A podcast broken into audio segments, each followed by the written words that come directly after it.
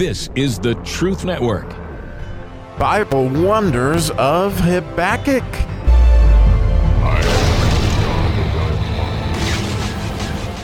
So, to quote Bruce Almighty, when it comes to this particular verse today in Habakkuk, the ninth verse, which would always be the letter tet in Hebrew, it's good. And that's that's what we're talking about today is the goodness of God. And so we'll just go ahead and read this verse in English. Uh, verse 9 of Habakkuk chapter 3 Thy bow was made quite naked, according to the oaths of the tribes even thy word, Selah. Thou didst cleave the earth with rivers. So, wow, I mean, this is so good. And the more I opened up my mind to what God was showing me here, I, I mean, I can see why the, the uh, why Habakkuk said Selah, which is almost this extent of like this. This is a miracle above my comprehension. It just is.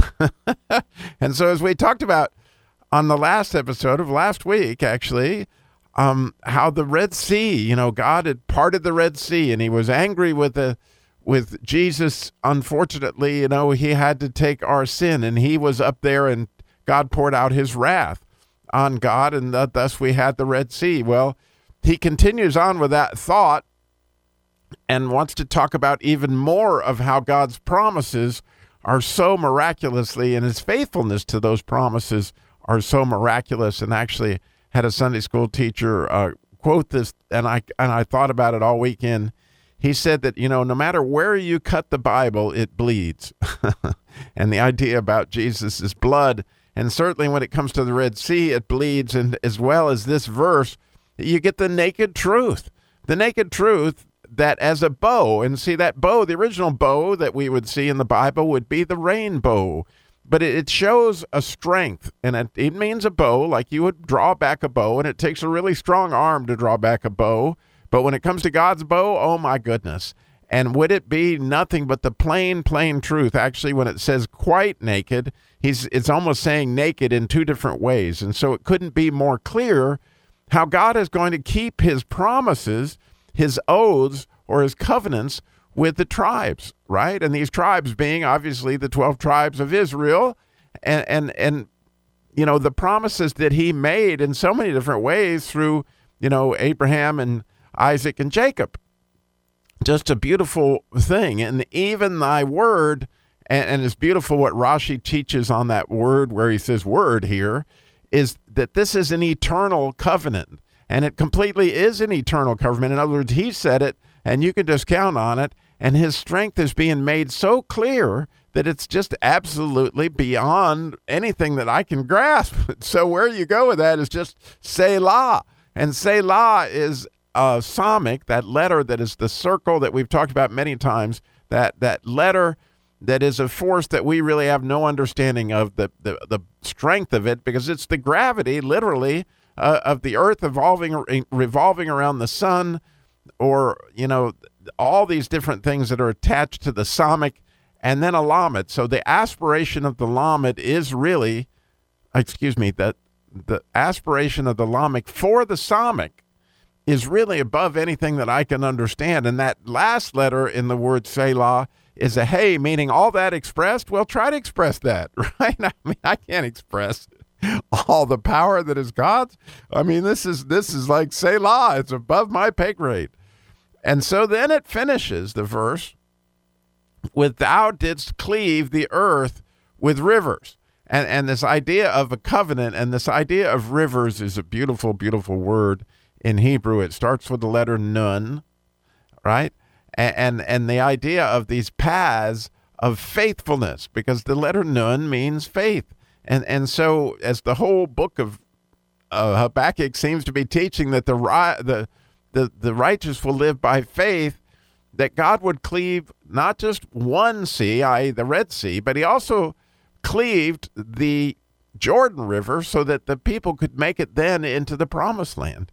In, in other words, God will do this as much as he needs to do it in order to get his people where he's promised to get them. And and just as it said at the end of the previous verse that he rides on the chariot of salvation. So, you know, I, I think about it in my own life, like how miraculous, how miraculous, and how good. Because again, the whole idea is the letter tet. And that letter tet is found in this verse in the middle of the word tribes, okay? because the goodness, right, is in the idea of of a pregnant or, or potential because every single person has the potential to make more people and every one of those people has more potential to um, bring God more to light than ever before. And so the potential of the tribes is just spectacular. And because of God's promises and his redemption, specifically, as he's talking about it with this particular bow of what happened in the Red Sea, what happened in the Jordan, uh, which would lead to Christ himself, you know, this the, the potential of all that through tribes is just absolutely unbelievable. And when you think of the goodness of God and the idea of like, oh my goodness, he rode on that chariot to to create a, a miracle that I would have some potential in spite of how dark I had gotten myself into the Church of Scientology, right? For those of you who know my story, that I was in the Sea organization of the Church of Scientology for a period of time.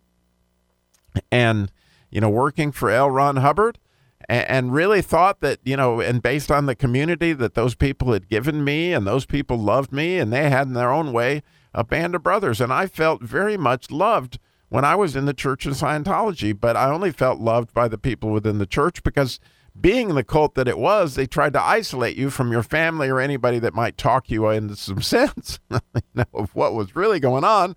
Because in spite of the fact that here was these people that did love me well, the real trap was that they were trying to teach me that I was God, right? And that I didn't need, right, Jesus, because, hey, I can make myself clear. I can work myself up to what they call OT, operating Thetan. After you get clear in the Church of Scientology, you have all these levels that you can work your way up by paying a lot of money, by the way, to become OT. And so, you know, it was a trap, as was you know, the car business, so many different places that I was trapped, you know, by just the direction that I had gone.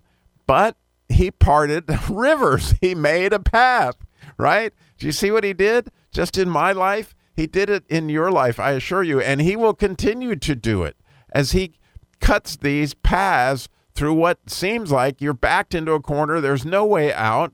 And then all of a sudden, just like the Red Sea or just like the Jordan River, you know, all of a sudden God comes and he cuts this way of faith, right? He will make known to us the path of life. In his presence is fullness of joy. At his right hand are pleasures forevermore. It's the end of the 16th Psalm. And let me tell you that nothing could be more real than that. And it is a result of the strength of the naked strength of that bow of his. and the goodness of this verse just overwhelms me as I continue to just be blown away by Habakkuk follows the Hebrew alphabet to show us once more the goodness of the letter Tet. Once more to quote Bruce Almighty, it's good.